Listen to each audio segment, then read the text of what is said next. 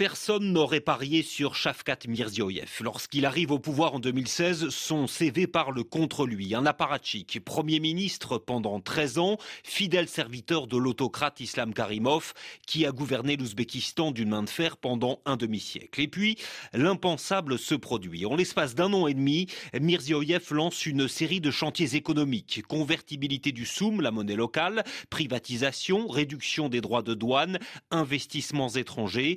Au forceps, le nouveau président rompt avec l'isolement de l'économie ouzbek et prend de court les spécialistes de l'espace post-soviétique, comme Olivier Ferrando, maître de conférence à l'Université catholique de Lyon. On a tous été surpris. D'abord parce qu'on connaissait relativement pas bien Mirziyoyev. On a été surpris, mais euh, plutôt agréablement. Ces réformes qui étaient parfois douloureuses, hein, notamment la convertibilité du soum qui a entraîné une forte inflation n'était pas forcément euh, populaire, mais au final, euh, ça a payé, puisque aujourd'hui les investissements sont très importants et c'était courageux, c'était pas du tout attendu, comme quoi finalement on peut avoir des surprises en Asie centrale. Comme l'écrit la presse étrangère, à cette époque, il flotte un air de perestroïka en Ouzbékistan. Mirziyoyev purge les services de sécurité. Il fait la chasse aux fonctionnaires de l'ancien régime, rouvre les portes aux journalistes et aux ONG comme Human Rights Watch. Il passe aussi des accords avec les pays voisins et rétablit un semblant de circulation régionale. Jusqu'ici, tout va bien. Mais petit à petit, le doute s'installe. Les taux se resserrent pendant le Covid-19, les libertés régressent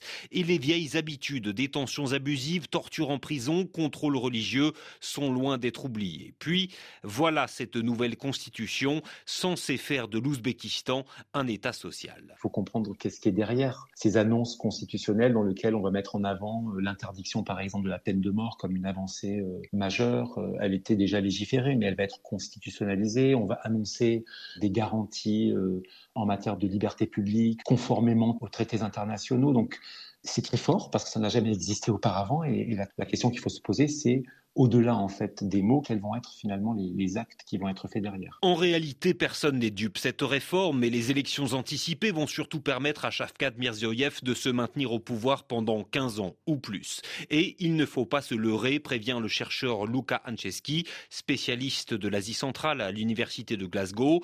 Maintenant que la croissance ouzbek est repartie en flèche, plus 5,7% en 2022, pourquoi s'embêter à renforcer l'état de droit? En matière de libéralisation politique, il ne s'est rien passé. Je parlerai de modernisation autoritaire, moderniser l'économie en maintenant l'inclination autoritaire du gouvernement. On savait qu'au bout des réformes économiques, il y aurait la question des mesures politiques. Eh bien, le gouvernement a décidé de ne rien faire. Réformer la Constitution pour permettre à votre chef de se représenter, est-ce que c'est vraiment un appel au pluralisme et à la démocratie? Et lorsqu'on lui souffle qu'à Bruxelles, à Paris ou à Berlin, on parle de l'Ouzbékistan comme du bon élève de l'Asie centrale. Luca Anceski nous arrête tout de suite. Le bon élève si ça c'est un bon élève, je me demande qui est le professeur. Parce que l'Union européenne est très contente de faire des compliments, mais passe complètement à côté du problème politique. Et ce régime utilise les organisations internationales qui sont en train d'ignorer le béaba des règles qu'elles sont censées mettre en pratique.